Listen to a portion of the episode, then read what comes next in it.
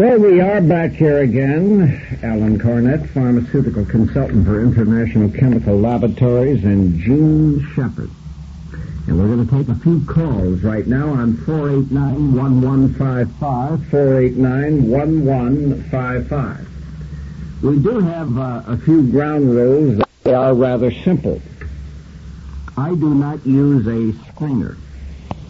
In other words, when you hear my voice on the telephone, you know that you are on the air. And please turn your radio off when I'm talking to you. And uh, you can talk with Alan Cornett or Jean Shepherd. And the number is 489-1155. 489-1155. May I remind you that uh, Candy will be with me Monday morning at 4.30 to 5.30. This is our second show, and uh, I was delighted with the response we got, even from management here, which was pretty good, and uh, also from the listeners. And we'll make the offer for that uh, bumper sticker again, which we do only on that show from 4.30 to 5.30. In fact, uh, Mr. Fairchild, who is vice president and who does the morning show, they have indicated that there is a possibility that we might be doing that each day. And uh, I hope you're listening. You know, the station signs off the air on Sunday night, which is technically a Monday morning at 105. And uh, we start up now at 4.30 to 5.30, followed by Ken Fairchild, right here at Radio 57, WMCA in New York. We'll take our first call right now. Hi there, this is Long John. Yes, I'd like to speak to uh, Mr. Shepherd. And he's listening to you. Go right ahead. Uh, Mr. Shepherd, Yes. I'm a graduate student uh, interested in American humor. I will be writing um, my master's thesis and probably a good part of my doctoral thesis on, on um, writers such as George Ade. And I've listened to your reading of George Ade. No, I'm not interested in helping you on that. No, no, I'm not talking about. Well, uh, I just want to have you yourself written anything um, of a of a um, um, oh, I guess uh, thinking of, of in, in an academic way about American humorists or about George Ade.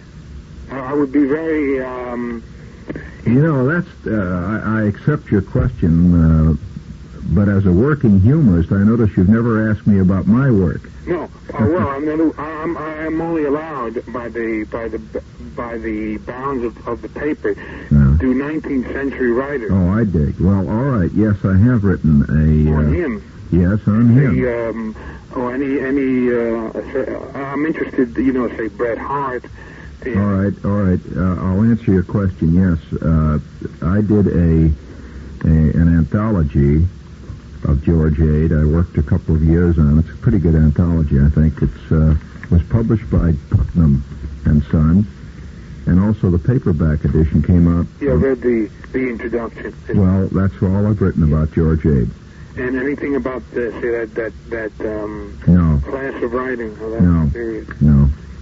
Well, thank you. Thank you very Thank much. you very much, sir. Hi there. May I help you? Hi, Long John. Yes, I sir. You mention, I heard you mention the Farber show and what happened on it last night. I happened to have been listening. Yeah, what was it? Yeah, what happened was that they had this conversation had gotten around to communist tactics in general and politics of force. I guess Joe McCarthy, huh? Well, you see, the the the uh, the, the thing was that they had been discussing what went on in uh, Vietnam and and, and uh, vis-a-vis communist type tactics. Either go go with us or we'll blow your brains out. Right. But the, uh, the the point was that uh, John Schlesinger was the fellow, the fellow who wrote the book uh, Russia, China, America, Nations in Darkness, and uh, you know, and uh, what happened was that uh, uh, Mr. Schlesinger said, "I hold no brief with uh, violence. I hold no brief with uh, these kind of tactics." But the fact of the matter is that uh, the Chinese, uh, for uh, for the first time in a hundred years, do have a sense of national pride, a sense of national purpose. Whereupon Mr. Grossman interjected, "Then you are in sympathy with a communist cause, sir," or something like that. And uh, there was another uh, interruption, and Mr. Schlesinger said, uh, you, I, uh, "You appear to have the same tact or reasonable facsimile of the late Justice, uh, late Justice McCarthy." whereupon Mr. Grossman became incensed and said that he was a victim of Joseph McCarthy, which uh, doesn't doesn't excuse it because really uh, people who hit their who hit their children develop children who hit the hit. hit Wait, wait a minute. You're, you're, you're editorializing now. Who No, said no, that? no. I no. I'm saying uh, what I'm saying is uh, I I I don't feel No, that. tell it- us, tell us what happened. Right, right. Well, no, that's that's true. That's true. That that that. So whereupon Mr. Grossman got up and said, "You've been insulting me. You've been insulting me all night." Uh, I no. What he said was this: uh, "I demand an apology, and I demand it right now." And then there was a lot of scuffling and shouting, and uh, Oscar Brand, who was on the show, said, "Quotation: I want to inform the listeners that Mr. Grossman has just just attempted to grab Mr. Schlesinger by the throat." Geez, I can't imagine uh, Marty doing that. Well, you know, uh, I think it's a pretty good argument. He's a rather small man. Well, you know, that's what happens when a person is in a moment of rage. I, I suppose. suppose so, yes. Well, could I address the question to Jean? You Yeah. certainly may. Go ahead. Yeah. Uh, Mr. Shepherd, I wonder if you've ever addressed yourself to the problem of people who are so enamored of your work that they think they can tell a story as well as you can. Oh, I constantly. Uh, Oh, I, I had one from New York, all the way from Indiana to New York one time that killed me. But at any rate, it's nice talking with you. Thank you. Thank you very much. Hang in there. out there. 489-1155. Yes, is this the Long John Medley show? Yes, ma'am, and you are on the air. Okay. Uh, Long John, Yes, uh, ma'am. this is the first time that I've ever been on your show, and I've listened to you since I was about 22. It's about 10 Yes, years ma'am. now. Mm-hmm. And um, although you're not on the subject now, I would like to know, have you read the book Chariot of the Gods? No, but I know of it. I have not read it, ma'am. Uh, It's been a long time since uh, I've heard you discuss anything in terms of uh, spacemen or uh, beings from outer space. Well, there's not as many Venusians and Martians arriving on this planet as they used to. Okay, uh, I appreciate that. But um, I would like to discuss um, Von Daniken's book because I had the pleasure of meeting Immanuel Velikovsky, I think his name is, Yes, who wrote Worlds in Collision. I know. Uh, at Staten Island Community College, we had a meeting there, and I was one of the fortunate students to be invited to Right. an open seminar. And um, uh, Von Daniken mentions him in his book, in which he, uh, Velikovsky claims But dear, uh, may I may I just interrupt you? Yes. I'm sorry to do so, Yes. but we're rather fortunate to have Mr. Shepherd with us tonight and Mr. Cornett, Yes. and I think I would be grossly unfair to get involved in a discussion with you about some other book when Well, we have the the- well-known author Mr. Shepherd here. Right. Is Mr. All right. I don't want. I don't mean to uh, hurt uh, Mr. Shepherd's feelings. Because I don't think you'd hurt his feelings, ma'am. Before No, too. except as you're way off the subject, that's all. Yeah. But I know that Mr. Cornett Hmm. is uh, a scientist to a certain degree. Well, I, uh, dear, again, as I say, we do have Mr. Shepherd here as our guest tonight, and I sincerely hope that you'll call us again some other night when we're taking general calls. Will you do that, please? Okay. Thank you very much. John. Hi there, may I help you? Hello, Long John. Yes, sir, you're on the air. Uh, I'd like to ask Mr. Shepherd uh, if, as a general rule, is it, uh, from a sales standpoint, a disadvantage in a book coming out initially as a paperback rather than coming out first as You mean in competition with the hardcover at the same time? no, uh, coming out straight as a paperback with no hardcover at all. Mr. Shepherd. Well, actually, first of all, if you if you bring your book out in paperback to begin with, that automatically says that you're not going to have your book in any libraries. Uh, your book will not be part of the, well, you might say the library curriculum, which is to say that uh, you're automatically saying I'm I'm uh, you know I should be sold in bus stations and that's all. If uh, if you're content with that as a writer and you're worried only about profits, it all depends on whether or not you can work a good deal with a with a paperback publisher. But, uh, but primarily, uh, only only writers writers who are essentially pulp writers, hack writers, will consent to have their work come out uh, Oh, purely as a paperback. Uh, the reason I asked, I I'm really concerned with the fact that a, a book I think is fantastic called The Immortalist by Alan Harrington uh, hasn't seemed to have been very popular. And I think it came out initially as a paperback, and I was wondering why in the world he, he might do that. I have no idea. You'd have to ask his agent. Uh, are you familiar with that book? No. Uh, it's fantastic. And, Well, uh, sir, uh, Are you familiar thank with mine? much. Okay. Thank Hi you. there, may I help you? Hello, Chapo. Yeah, all right. Answer. Yeah, all right. Uh, come on, what's the answer? I have no idea. seltzer bottle. Oh, is that right? Ah, yeah. Yeah, yeah. You know, I've been listening to you since the mid '50s. You know? Yeah, yeah. What I, that I? I bought your book, uh, your uh, thing about George. You know? I have that one, and I think uh, you know. Uh, uh, I've read your stuff in Playboy magazine. I think you're a brilliant writer.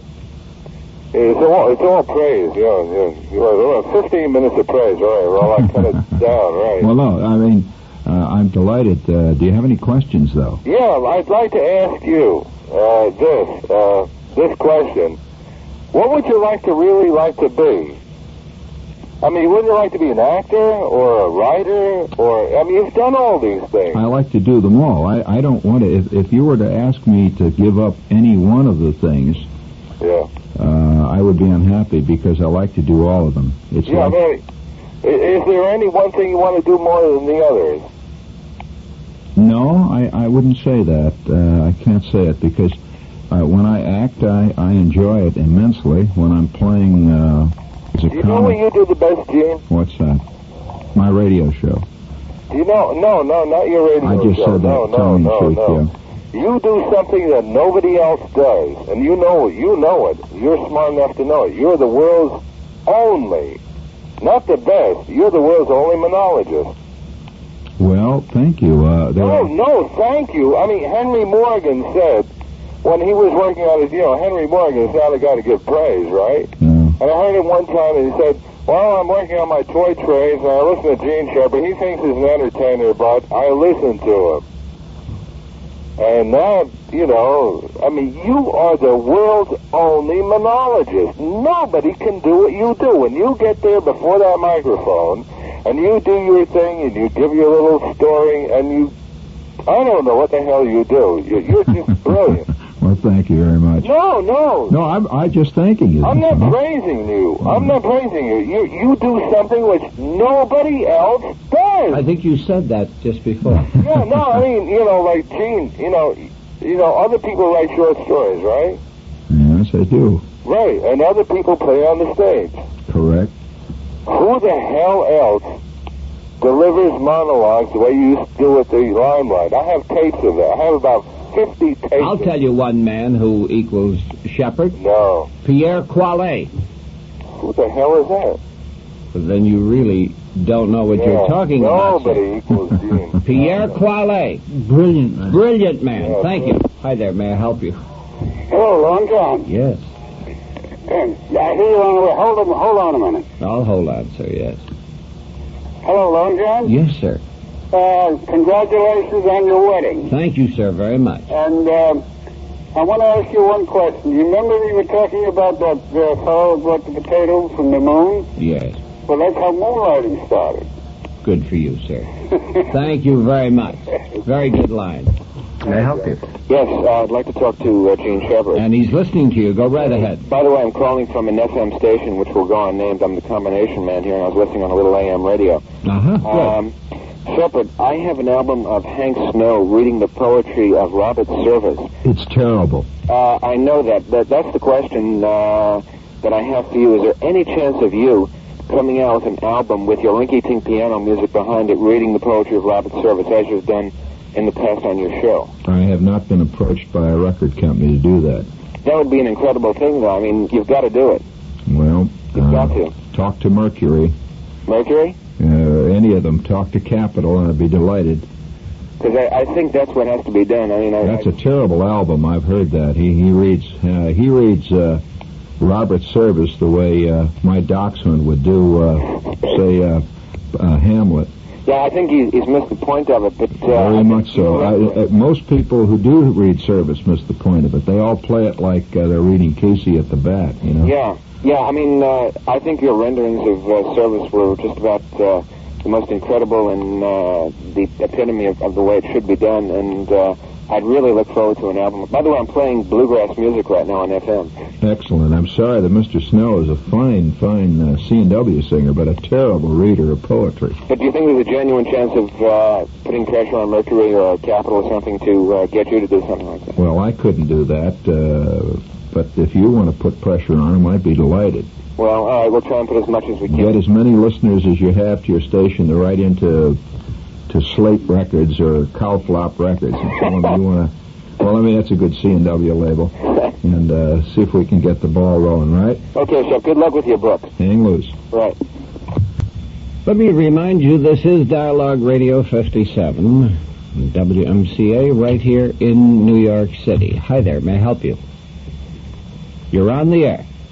All right. I've uh, reworked one of my telcos to write books now. My telco is writing books, it's doing movie shows. Really, that's good. Hi there, may I help you?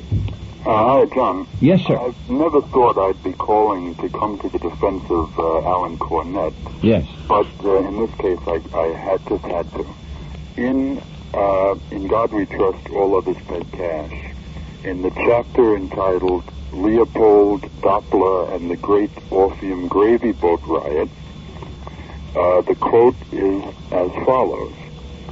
Uh, three cowboy pictures featuring such luminaries as Roy Rogers, Bob Steele, and Ken Maynard. That's correct. Uh, and of course, it also goes on You fell into my trap. I was hoping that somebody would would come out and, and give a long call and involve himself in that whole issue, and then uh, promote once more "In God We Trust." All others pay cash. Well, I'm glad to do it. no, uh, do you have the paperback or the the hardcover Uh, this is the uh, the paperback. The current paperback. No, the uh, 67. I see. Uh, well, it's a shame you didn't pick up one of those hardcover editions. Do you know, Alan, that the hardcover edition of that book, which incidentally I do not have a copy of, really bugs me. Uh, the first edition is now selling for about $175 on the collector's market. That's remarkable. That's right. Yeah. And uh, and I do I like a fool. I don't have a copy, can, you know, of, of the first edition of it. I have a hardcover, but not one of the first ones. Uh, can I ask a question, Jean? Sure. Uh, now, you've shattered all my illusions now that you've mentioned your real father. Uh, uh, I, you know, really got to know these people, and uh, Well, that's fine. I'm glad you you did. And I, you know, I've never, I've always had problems with reviewers who seem to think my work, because I do write in a very personal style, is merely anecdotage of uh, reminiscence, which is not at all what it is. Uh, that my actual background and my family life was nothing like what uh, is in the books. yeah, well, I, I've uh, received it with mixed feelings now. I respect you even more so as a writer now that I realize that. Uh, as a, as a, a fiction author rather than just as a, a you know a reminiscence. Well, you know, if you'll notice on the front of In God We Trust, I say that this is fiction, and uh, the character Ralph Parker is, to me, an, he's he's a classic American New York cosmopolite who has come from curious roots in the background, and he he goes back to his roots, and I was always, or his, you know, what he considers his roots, and I and I was trying to draw the analogy between the country that exists out there in in in uh, you know the great country out there, wherever it is, whatever it is, and the people who have come to the urban world and become the communicators and the interpreters of that country. In other words, Ralph Parker, you notice, is a writer, Yes. and and uh, he goes back and he com- he can't even communicate with Flick, uh, the bartender. Only the only way they can communicate is by talking about their mutual past. Flick could never understand his Italian overcoat, uh, and on the other hand, the the Parker character could never understand Flick's involvement with the high school basketball team. They're two completely different worlds they live in now. And I, and I think that's what's happened to America. The only way that we can talk to each other is through the mythological Western. And so uh, Jane Fonda plays Indian, uh, of, of a non-existent Indian, by the way, of the 1820s. Uh, there's no way for us to talk any longer. That, that the urban world has gotten so far away from the rest of the country that all we can do is, is to talk about our mutual past. That's why we have endless shows today on TV, TV about the Civil War, uh, about uh, the Indians, and about the West, but very little about today. You have not yet seen a TV show about Gary, Indiana. I think that might have a lot, a great deal to say about the recent uh, elections and the failure of uh, of the McGovern campaign to communicate. That's true. That's right. Uh, that that McGovern is part of that uh, that that world of the of uh, I suppose you might say the the urban idea people. Even though he comes from South Dakota, and and he just doesn't uh, read the country. Neither does Bella Abzug. It was great talking to you, Jim. Thank you. Thank you, sir. Hi there. May I help you? Uh, yeah, good morning, John. Good morning. Uh, Mr. Shepherd, Yeah. I just wanted to know, is it true that the Times is thinking of assigning Victor Borge to do a review of Wait till they assign me to do a review of Victor Borge's concert. I'm surprised you never really got into that on the air. Oh, because I'm I'm a professional performer. Why should I get into something like that? That was an unbelievable show. I Wasn't he? Uh, wasn't he? Uh, didn't he make an ass of himself? If anyone ever deserved getting a microphone wrapped around his neck, that was the evening. Uh, No, Mr. John, Mr. Borge has a brass psyche. uh, John, Yes, sir. if you have the record available, I think you could perform a great service for Jean by uh, playing a cut of that uh, kazoo story I heard last week. Well, he knows it. David Amram. Because I was thinking Yeah. in terms of consciousness raising. After hearing 18 Yeah. years of Shepherd on the kazoo and hearing Amram, you know, it's. Uh, I know David Amram. He tends to be pontifical. No, he's talking. You know when he's playing the kazoo. Yeah, he just That's the discovered the kazoo. He can't even play it. I think he's terrible on it. It's an interesting contrast, anyway, between Yeah. what, what I've been used to. Thank you. Okay, John. Bye bye. Hi there. Hello? Yes, ma'am. John, Nev- Yes, ma'am. oh, I wanted to ask a question. Um, I took. Would you turn your radio off, please? Oh, oh yes. I'm Thank you very much, dear. do. Thank you. I wanted to ask you, did you have another guest on earlier? I had taken two. Yes, we had for a, uh, I would say for about 25 minutes, we had Arnold Bergier, the sculptor. Oh, well, I must have heard wrong. I thought yesterday they said you were going to have some fellow by the name of Laval or a name something like that. Lobello. Oh, That's tonight at midnight. oh, I see. And I wanted to ask one question. When a book is a great seller, Mm-hmm. um, how is it that it can go right off the market all of a sudden? Well, I mean, after a couple of years. You want to answer that, Jane? I, I don't quite understand your Well, It was a book called uh, The Spoiled Priest by Father Longo, and it was one of the greatest sellers when I came back from California here to New York. And um, you just can't get that book anyplace. Well, that's one of the mysteries of publishing. Uh, uh, it's it's quite true that most uh, bookstores today have kind of uh, abdicated their duty. They don't sell books. Most of them sell sweatshirts and uh, mother-in-law cards and funny sculptures. Uh, they sell ballpoint pens. And, and so they only carry usually around the 10 or 12 leading bestsellers of that. And the minute a book drops off the leading top bestseller list, they don't carry it anymore. Oh, I see. I believe the book is available, ma'am, in, in uh, paperback. Well, uh, I don't think so because I tried to get it, and I have friends who tried to get it at Scribner's and um, different uh, stores, you know, in the local neighborhood. May I ask you, what was the name of the author? Uh, Gabe Longo. Oh, Gabriel Longo. Do you know where you can buy that book? No, I don't know. You can buy it from Lyle Stuart. I beg your pardon? Lyle Stuart, Secaucus, New Jersey. Oh, is that L? How do you spell that, please? L? The Lyle Stuart? Lyle, L-Y-L-E. Oh, I thought that's what you meant. That's right, ma'am. Oh, I used to enjoy listening to uh, Mr. Shepherd. I think it was back around 58 or 59. Well, he's been around for a long time. He's been with uh, Well, why- WOR oh. since about 54. All right, and and uh, thank you for calling. I calling. enjoyed listening to him very much. Right, Thank you, dear. You're right. Bye-bye. Hi there. May I help you? Yes. Hello? Hello. um, I wanted to uh, say something to uh, Mr. Shepherd. Yes, he's listening. Yeah. Um, Mr. Shepherd, I um, watched your television uh, shows, you know, the trailer bit that you did, and I was really intrigued. I was wondering, is it very expensive to do that sort of thing? That show cost around six hundred I thousand dollars. I don't mean the show. I mean, you know, traveling around the way you did. I have no idea. That was part of a show. I wasn't traveling as a tourist. That's like calling up Marlon Brando and says, "I see your latest movie was in Tokyo. Is it expensive to travel over there?" Talking about poetry, I miss your Northern Lights. You haven't, you haven't recited that in a long time. Uh, recited what? Northern Lights? The Northern Lights. Yeah. Well, I'll let you know when I do it the next time. Okay. Fine, thank you. Thank you. Hi there. May I help you? Now you know we can't let that go on the air. Hi there. May I help you? You're on the air. You're right. Hi there. May I help you?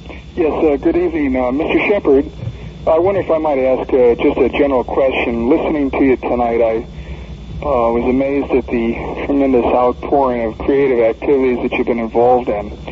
And my one thought was uh, that I'd want to ask you simply, do you ever have trouble, or um, first of all, do you ever have trouble getting it up to put this kind of output out? You've got to, it's like you must be feeding a furnace of various media that you've got to, especially a radio program, for ideas and so forth. I wonder how you regulate your energies and if you have any secrets and so forth. You, uh, Well, I'll tell you, uh, uh, you've been able that you're asking a very difficult question, and I can only say that it comes from uh, from approaching your work as a professional. I think that, that the amateur tends to think that everything is done in the white hot heat of of uh, consuming uh, creative uh, inspiration. And uh, this is not true. Uh, a, a real professional, and John can agree with me on this, approaches his work as that, and he works at it. He really does. He works at it. I work at my work uh, most of my waking hours. In other words, when I'm when I'm writing, I think about my writing all the time, and I work at it. Uh, I How many hours a day, for example, would you spend uh, perhaps at a typewriter or a recorder? Well, uh, I'd be curious. I when I'm when I'm working seriously writing, I will write. I, I all my writing is done at night. I will write from about midnight to maybe six in the morning, and I will work. Uh, for example, when I when I was putting the finishing touches on uh, "In God We Trust," as an example, uh, I worked on that book steadily, two or three to four nights a week, for about two years. I don't know. worked seven nights a week. When I was, when my deadline for publishing was coming up, I was working on that book. John remembers when I was working on it. Yes. I was working on that book at the station. I would leave the station sometimes at eight o'clock in the morning after Yes, having. but you'd always have a corned beef sandwich from upstairs. That's right. That's quite true. I'd come up. John would be having a show upstairs, and I would be working in my office downstairs. And I would come up about two thirty in the morning when John. I, I would have the monitor on in my in my office, and I'd hear John say, "We're going to take a coffee break," and I'd jump in the elevator, run up, and grab a corned beef sandwich. That's right, John. And, and I, it was my break. Yeah. I'd have some coffee, and then I'd go back down, and I would leave the station usually around uh, oh nine, ten o'clock that morning, which meant that I was putting in about uh, on writing alone, roughly, I mean, the physical act of writing, about 12 hours a day on an average of six to seven days a week. Well, Jean, does that just mean that uh, it agrees with you? I mean, did you feel you felt good on that schedule, or did you feel drained, or? Uh... Well, I I find that when I'm really working, I feel up. I don't feel tired. I, I, I feel excited. I feel like I want to get back at it, and I resent the fact that my body will get tired. I see. and uh, I will. I, I can hardly keep. Uh, I'll wake up uh, after sleeping an hour, and uh, get more ideas, and I try to write again. Thank you. I see you've given up smoking again. Oh yeah, I don't. I never really was a smoker. Well, you got hung for a while. No, only on a pipe. I never smoked cigarettes in my life. Really? Never. No, chewed tobacco a lot. Hmm. You know, spit a lot. When you were at the White Sox. Yeah, I, I chewed tobacco and, and uh, a lot of other things. But, but All uh, right. uh, yeah. We'll take another call. 489-1155. Hi there. May I help you? Good morning. Good morning. I want to speak to, um, oh, what's the gentleman's name? The writer. Yeah, Right. okay. Yeah. Go ahead. Uh, I know that I, I listen to him every night. I just right now I just turned on the computer. Yes. Um, I wanted to ask him a uh, question he can answer for me. Last night, or no, night before last, you were discussing about some years ago when you and a group of boys were doing some work on some equipment. And right in the middle of the best part of it, some of my equipment broke down, and I never did find out what was under that cloth. What was under it? Well, you're just going to have to uh, ask your friends about that story because I never repeat the rest of the story. You know, almost every night, five five listeners will write in and say, uh, "My radio went out in the middle of the story. Please tell the rest of it to me privately over the my phone." radio didn't go out. I just had to sit down and Well, that was your that's that's uh, I was working. that's your loss. Most people I know that I know this time of night are not up listening to radio. That's right. You you you booted another one. I got a hunch what he was working on, but what you were describing. Well, you booted another one. Uh, I got a hunch he was working on a, min, a, a mini scope deal, or either an oscillator, No, an oscillating ring that had No. to do with TV. nope. It had nothing to do with television. You've been drinking again. Oh boy. because I know I listened to I was listening to it closely and I was Okay. going over some paper. Well, thank you All of a for calling anyway. Bag and I had to Right. see- Right, sir. Thank you. Hi there. May I help you? Yes. Uh, do you think that the um, with the water pressure comes out the faucets and it goes downhill into the airplane engines, comes out in Hi there. May I help you?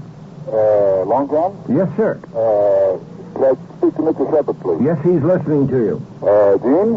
Yeah. I want to tell you I'm enjoying your, uh, reading your book now. I'm enjoying it very much, uh, more especially since uh, you're reading it to me. I guess you understand what I'm talking about. I think I do. I guess. Yeah, are you going to put uh, your other books on talking talking books? Oh, I see what you mean. Yes, of course. Uh, you're you're are you sightless, sir? Yes. yes. I see. And you're you're talking about reading my book on uh, On talking books. on talking books. That was in God We Trust. All of us pay cash. Very good, in fact. Thank you.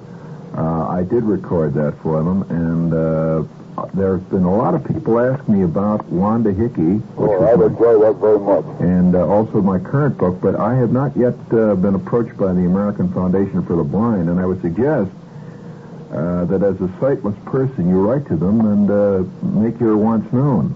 You know, I'd love to do it. Yeah, and it, more especially it makes it good because I like the way you read it. Well, thank you, sir. It, uh, it's very interesting. You know, it's amazing how many sightless people read uh, contemporary literature through the I know. books for the blind. Talking books. Yeah. Well, thank you very much. And Thank you, sir. Get in touch with them and tell them, okay? Bye. Hi there. May I help you? Yes, yes, please. Um, I want to get some information on the, uh, we were discussing the horse racing, the calculator or something. Dear, I'm sorry. That is a commercial, and I cannot discuss that at this time because that means that I'd have to give equal time to every other sponsor.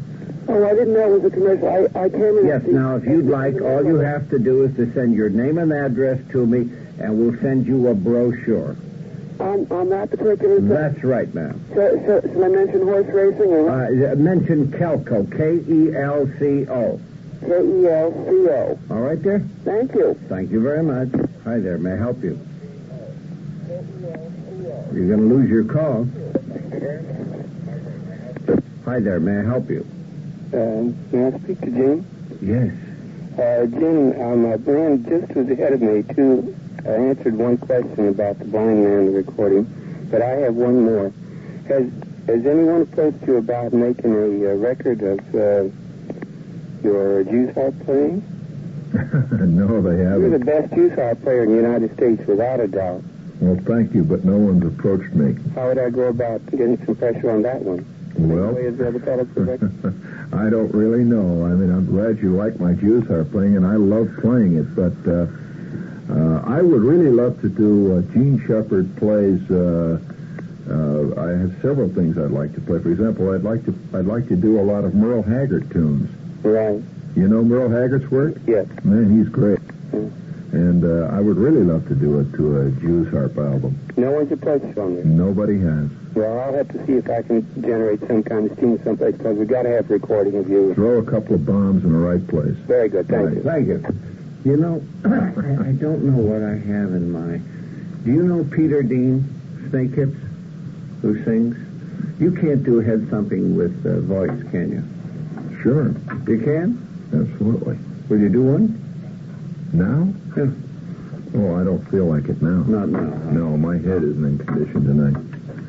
I, I, uh, That's great. What we did with uh, Bud Freeman. you remember that night? Yeah. Bud was a wonderful guy. Great musician, by the way. Always. Just marvelous. Yeah, that was some night. I, I, uh, of course, you know, John, when I'm when I'm about to do serious head thumping, I prepare my head for a good ten days before I work. I realize that, yeah. Neats foot oil. Neats foot oil. I have I soak a, a beret in neats foot oil, and I keep my head well soaked. Mm. And uh, by the night of the concert, I'm ready to go.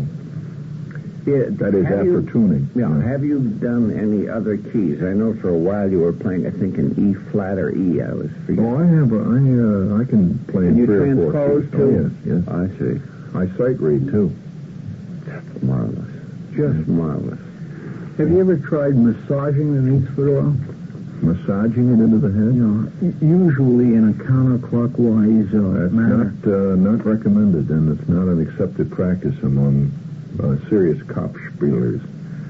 Uh, because, for one thing, the uh, the head, you know, uh, due to erosion and due to weather conditions, uh, being subjected to sun and rain and, and dry quality and conditions, develops uh, millions of minute cracks which cause the head to become somewhat mushy in tone. So if you do knead your head, uh, you, you no, I'm serious. If you do knead your head, or if you, you massage the need foot oil in your head, it tends to produce what we call an uneven tone, which is to say that your head, your head has has has a certain specific series of tones due to the uh, difference of uh, specific gravity from one part of the head to the other. You disturb that relationship if you You see, what I was I was contemplating. I just say don't do it. The hair follicles would absorb the foot oil, No. and then you would have a intermolecular barrier, which would permeate the sound a little bit better. A bald uh, Kopfspieler is a rare head thumper. Uh, and the hair follicles, uh, the person who has hair on his head, this is part of the of the uh, instrument. Yes. Have you ever heard him? Ever hear me play? I uh, was in the control room when Mr. Shepherd performed for me, That's right. and I was uh, With Bud Freeman? I don't recall. Bud Freeman is a Yeah. tenor man with the world's greatest no, jazz band. no, I think Mr. Shepherd was alone. Well, I was alone that night, except that I played with a record of his. Yeah. Possibly. I, I accompanied a record that night. Absolutely great. Well, it's a, it's a it's a difficult art. I've almost uh, I've almost given up the art itself because of public approbation. Uh, There are very few people who practice this uh, art. well, uh, understandably, because uh, they're subjected to constant ridicule. Now, take uh, Danny Bergauer in their percussion department at Manny's Music Shop on West 48th Street.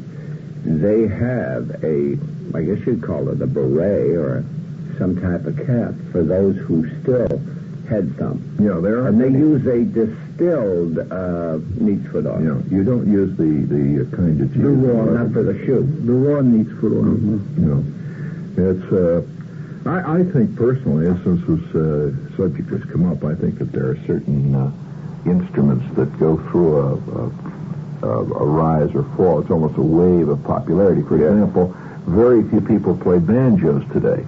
A few years ago, John remembers that a banjo was, uh, you know, a big deal. I still carry a tenor. That's right, and, and nobody asked you to play it. No, If no. anything, they were they were resented when you attempt to play it. That's right. Uh, we're living. Uh, see, instruments go through. Uh, for example, a few years ago, the, the the trumpet was a very popular instrument. This was during the days of of uh, Harry James, uh, these people. Now the trumpet is just relegated to the background. That's all. Uh, and the head, as an instrument, the uh, what they call the art of Kopfspielen, which is a German art, was actually popular in the late 1790s.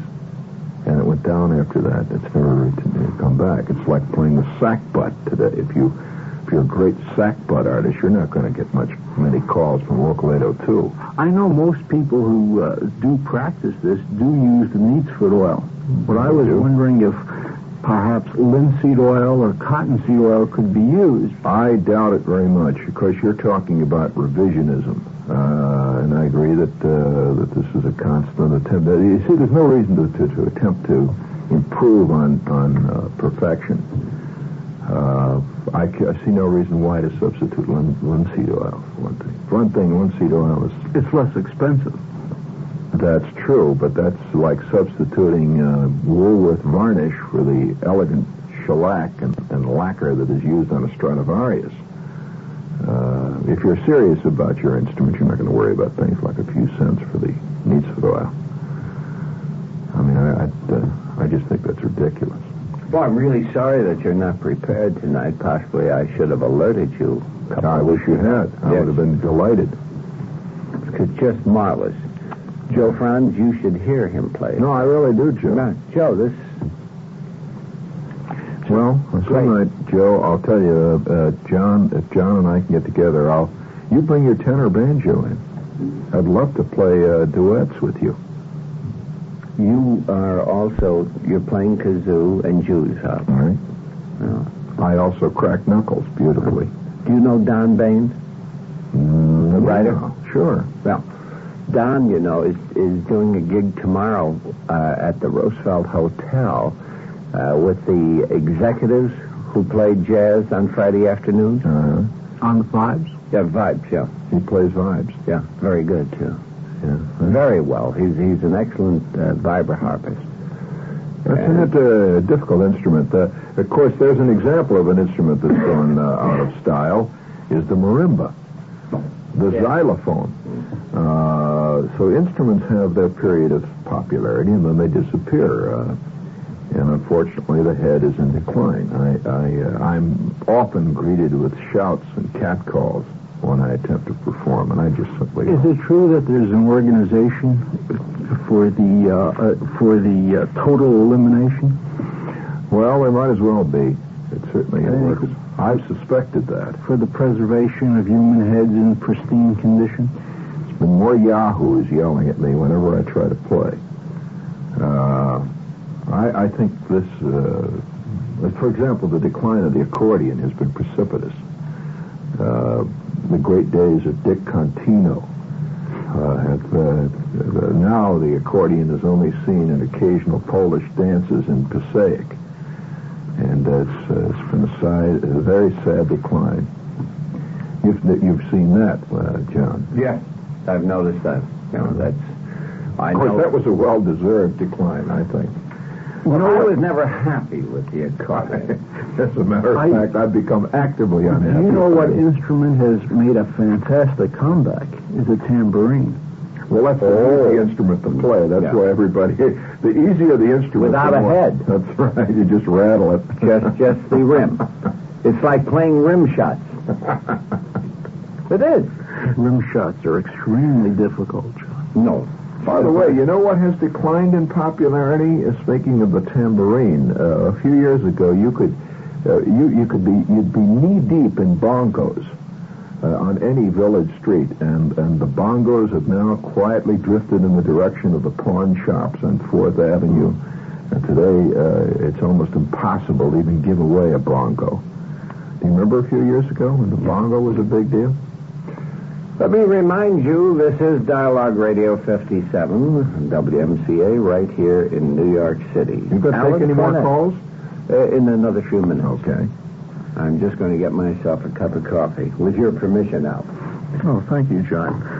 Uh, um, you know, uh, it's interesting uh, that the mind has uh, plays interesting tricks with you. A listener called up before and mentioned uh, as Amer- one of the American humorists, Bret Harte.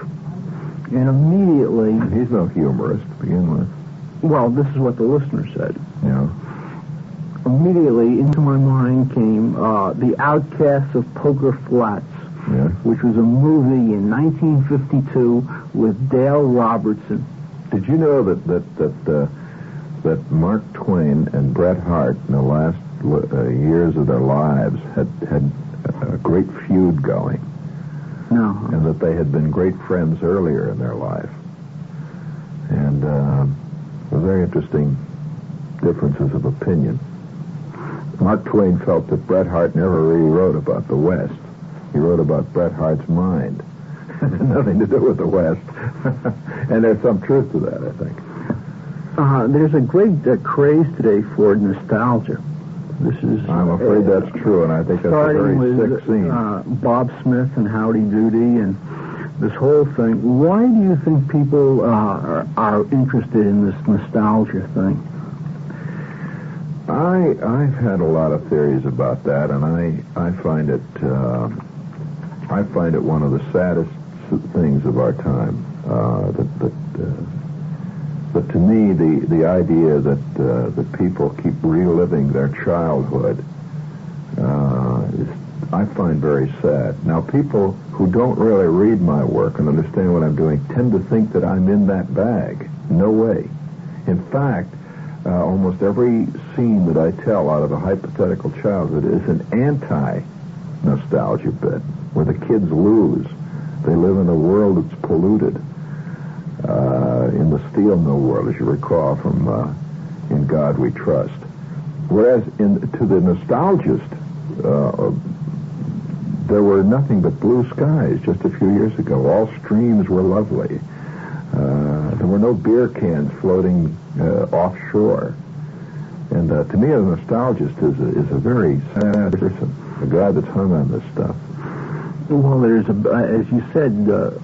Now, a nostalgist, I don't think is the same as a popular historian. You can honestly be. Well, I think there's a there's a difference between a popular historian and a person who is uh, trying to uh, go back and collect the comic books of his youth. Well, uh, you know, one of the saddest characters I ever saw it was really a fascinating thing that happened to me one night, Alan. I, I was up in Boston, and uh, a friend of mine said, oh, you know, this guy you'd like to meet. And I said, well, why? You know, why? He said, well, just wait. And uh, he made a phone call, and so we went over to this guy's apartment. It was unbelievable. Walk into the door of the apartment, and, and from the background, I hear this strange sounds, and this guy greets us at the door, and we walk in, and his apartment had no windows at all to begin with, which was kind of interesting. It was like a cell, a curious uh, capsule of some kind, and, and I walked in, and on the table, there was a coffee table right there in the middle of the room. It was a very well done apartment, but on the coffee table, I see a whole pile of magazines, and they were all fanned out. These are the magazines the guy was reading. I couldn't believe what I'm seeing. It, he had a whole collection of, of Life magazines of the 30s on his his uh, coffee table. In the background, in the just playing, the guy never even mentioned it. In the background, you hear this endless tape of Fred Allen shows going. Uh, tinny little squeaky sounds. Uh, all around on his walls, all around his walls are pictures of uh, of Mickey Rooney and Judy Garland and Andy Hardy movies. And this guy, literally, every day when he got home from whatever it is he worked at, would would retreat into this room and live in this strange world of of, uh, of Glenn Miller music. Well, I think he certainly had a problem. Well, that's why my friend took me over there. He says you'd be fascinated by this guy, and, and uh, it was it was it was really a scary scene. Uh, did you ever go back to your hometown? I Have no interest in it. None at all. No. I, I well, I've been there because my you know I have relatives living out there, but I I don't really feel uh, my home is New York. I, I honestly feel that this is my home, and I I don't uh, I don't think of. Uh, of course, I, I I grew up in a steel mill town. It's very hard to have a feeling of uh, warmth and nostalgia over uh, over a blast furnace. A Bessemer converter. A Bessemer converter, then. Uh, by the way, the Bessemer converter no longer exists. Uh, the, the blast furnace is what really is dominates the horizon out there. But uh, I've never felt, even at the time I was living in the steel mill world, uh, you know, the northern Indiana mill towns, I uh, I didn't have any feeling of uh, involvement really. I enjoyed it, you know, just like it's where I lived. And I've always enjoyed wherever I live, really. Well, I, I know I've. I think it's a very bad thing to go back and see reality because you always build up in your mind a certain picture of what your past was. You know, the mine's the opposite. When I go back to to uh, to Hammond, Indiana, for example, I find that the place is much better looking than I remember it. How do you like that? Uh, that that uh, I remember a lot more blast furnace dust in the air than I found the last time I was out there. so I, I, I, just don't take myself as, as typical, really, because I know that most guys tend to glorify their past. And uh, I, I, I guess for some biological reason, I've never been able to do that. With regard to your radio program, when you begin an evening, do you have uh, notes written regarding certain thoughts? I don't or, have to. uh, or are you just No. going ad lib? Well, it's not really. Uh, don't confuse ad lib with lack of preparation. In other words, uh, when I go in to do a show, I know exactly what I'm going to do, and and I've thought it out for sometimes as as long as two or three weeks in advance. I've thought about a show over and over again, a show that I want to do, a specific thing. When the day comes that I go in to do it, I know exactly what I'm about to do. I never do anything off the cuff. Several years ago, I believe you did a show at Carnegie Hall. Several years ago was it was New Year's Eve. It was three months ago. And I confess my ignorance. I didn't see the advertisements. No, I- do one? Uh, I thought it was a, around New Year's Eve time. That was uh, you're talking about town hall. It was done two years ago. Yeah, New Year's Eve. Uh, do you enjoy those one-man Oh, absolutely. Uh, to me, I I love uh, performing on stage, and I do a great deal of that, Alan. Yeah, fact, you made mention you do concerts Yeah. uh, with colleges. mhm. Uh, do you find the college kids very receptive? Well, they they invite me over there. I don't go there and then ask them to come to see me. It's the other way around. I'm I'm invited to come, and and uh, the arrangements are made, and I play there. So they must be receptive. Yeah, I think so. In fact, I think I think they're the greatest audience that I have today. Uh, there's a, uh, a perhaps a, a false stereotype that the college students today are very concerned with worldly problems, uh, uh, pollution, environmental uh, p- Well, they problems, uh, uh, They are. uh, overpopulation, etc. Do you think they are totally uh, concerned and totally committed, or are they like any, any other generation in growing up? Oh well, I I uh, that's a loaded question. I don't think any any generation is like any other generation. You see, I don't believe in the generational theory either. In that I don't think that that people in any given time have much in common with each other.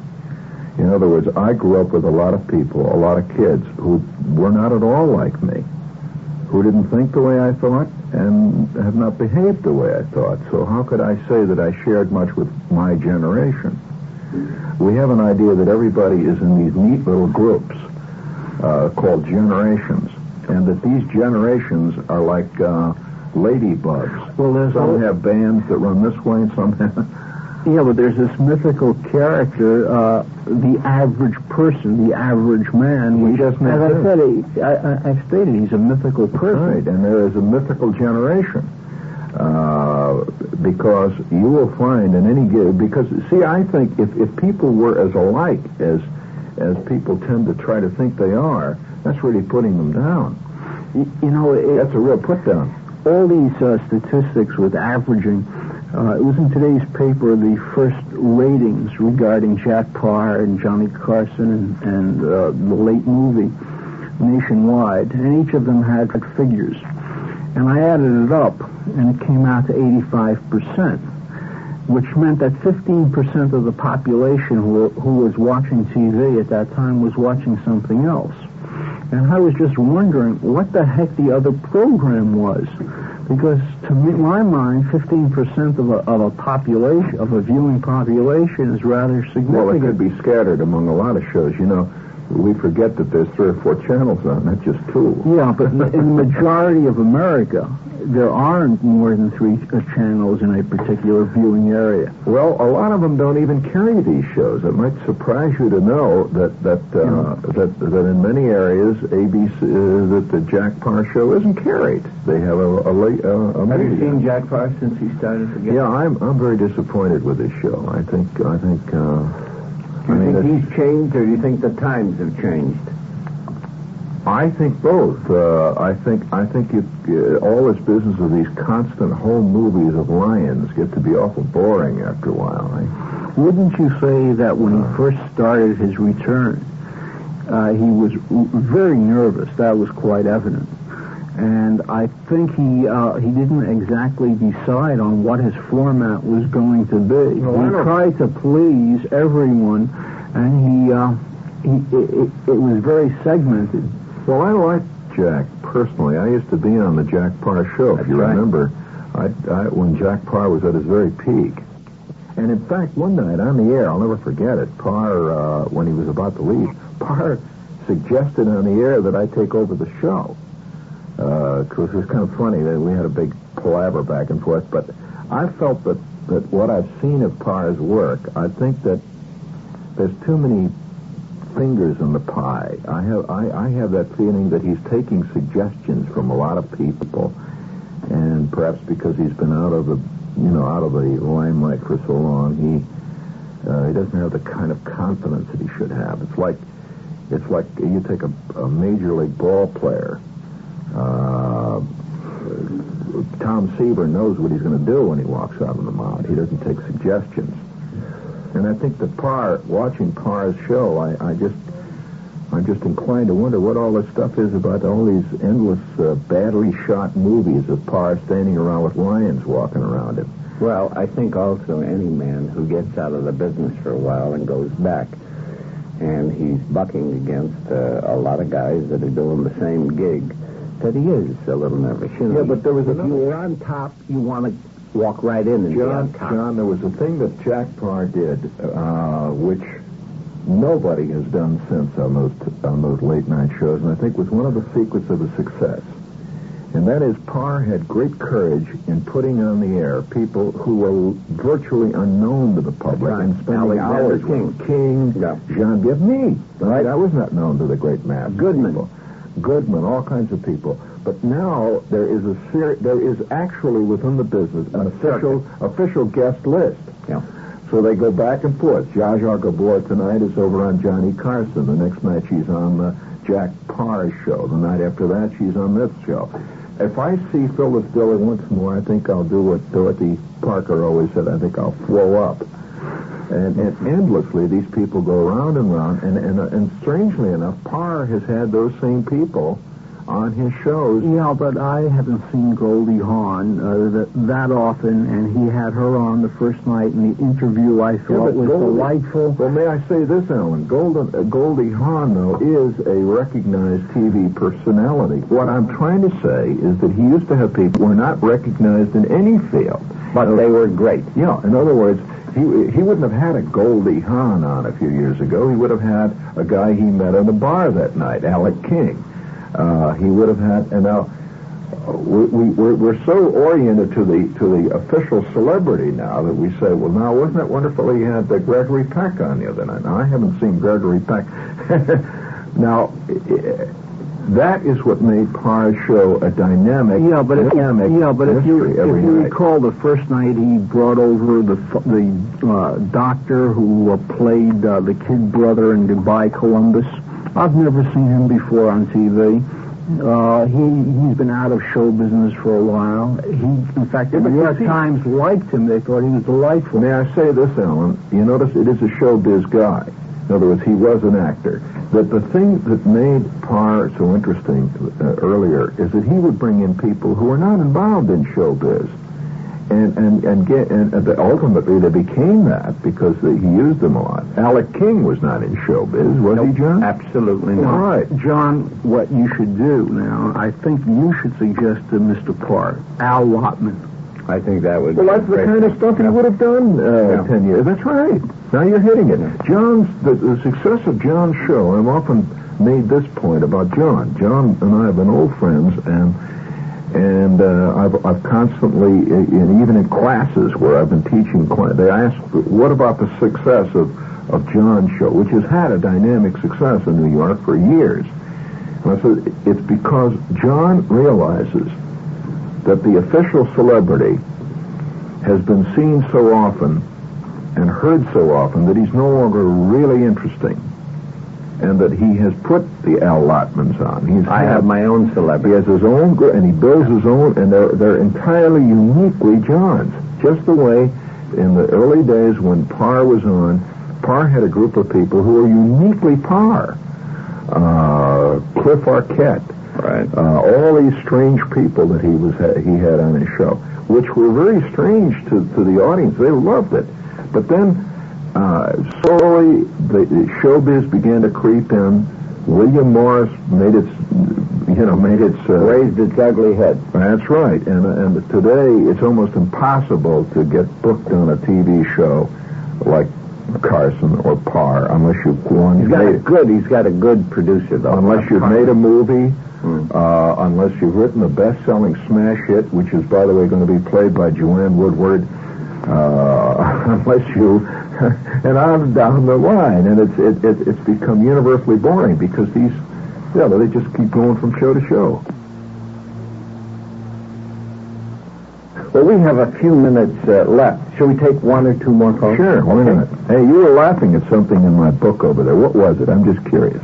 Pardon me? What what part of the book were you laughing? You were discussing uh, the old-time catalog, Johnson. Oh yeah. and you were discussing, you, you conclude your paragraph by saying its importance is, and I'm paraphrasing, of course, your, its importance to American culture is almost as a- akin to that of, Ro- of the Rosetta Stone.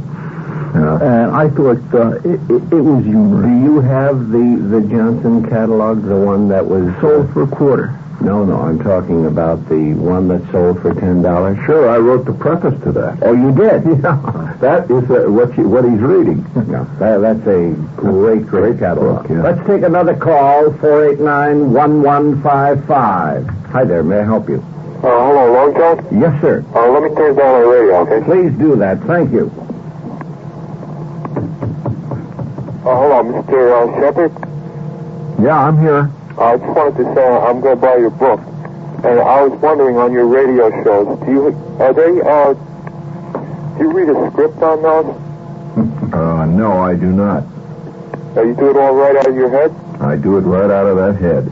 Oh, that's fantastic. I just grab a hold of my head before the show and I start to squeeze.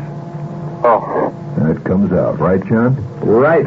Oh and, uh, John, Yes, sir. about Farber's show last night, Yes, I know. I've heard about it. you know, Schlesinger had it coming because you see his pompous and his nose was so high up in the air. It's just somebody just had to push it down a little further.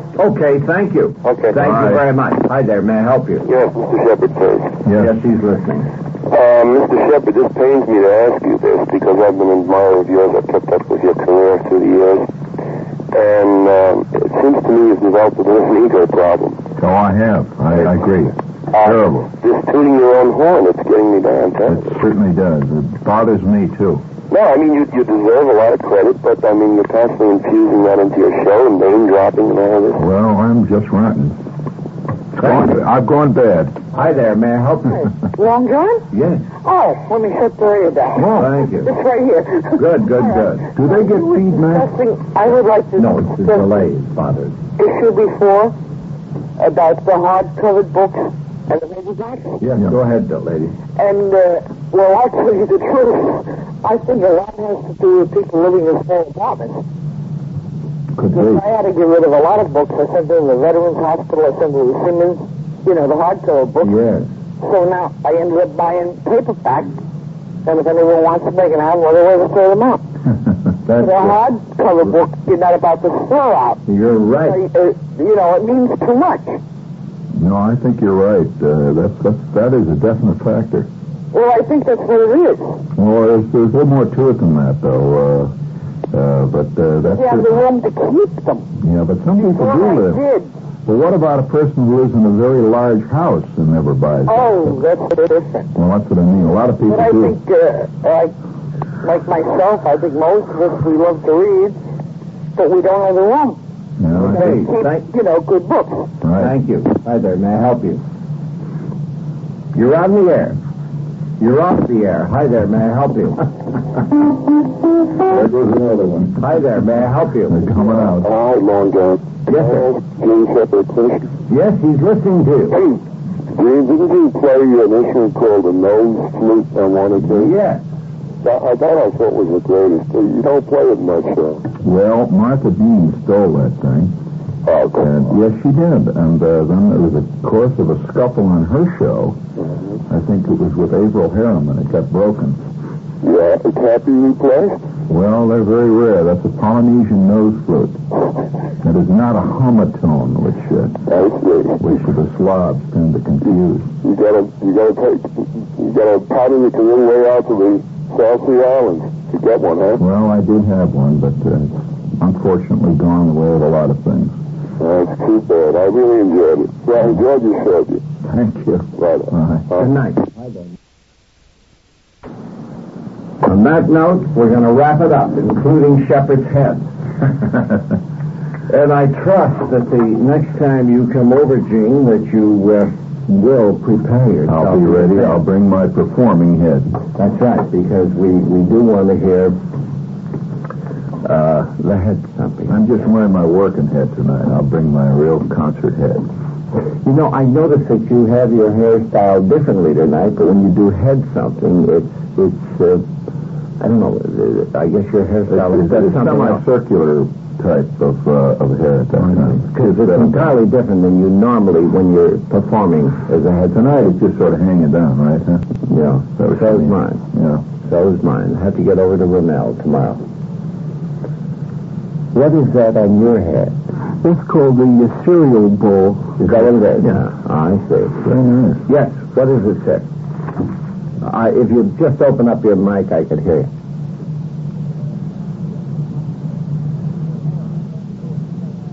Uh, my head is. Oh, yeah, it's, uh, uh, it's, uh, no, he's playing now, instead of 440, 442.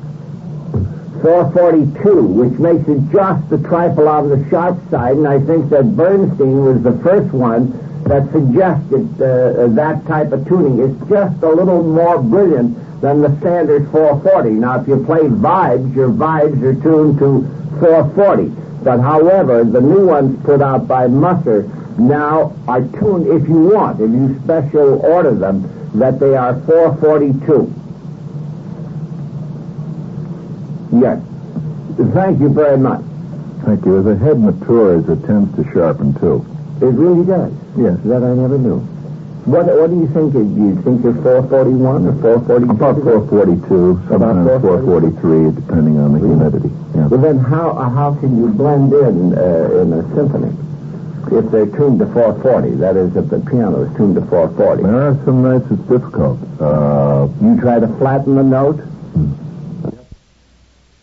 difficult. Uh, You try to flatten the note. you have to compensate with uh, with what they call uh, your embouchure. I see. You have to compensate for that. It's just like uh, a violinist will discover sometimes in the middle of a, uh, in the middle of a, per, uh, a performance of a symphony, actually, or, or a concerto, right, that his instrument will go out of tune, right? Especially if it's a fresh string. That's right. And so he will compensate them actually by manipulation. That's the same thing as a soprano sax. A soprano sax, you tune it, and it's out of tune in another short note. Have you ever reframinated your head? Have I had it reframinated? Yeah. No, I have what what we call a natural head, which is which is a non-framinated head. I do not use any filters. Uh, I don't. You never use filters? Never. I do not use the the uh, charcoal refractory technique. Uh, It's amazing. On that note, let me remind you that Alan Cornett has been with us and Jean Shepherd. And we thank you very much, Jean, for coming over. It's been great as usual. Thank you. And my very best to Lee. I certainly. A lovely, lovely lady. She's one of your oldest friends. Yes, I know. She's a delightful person, too.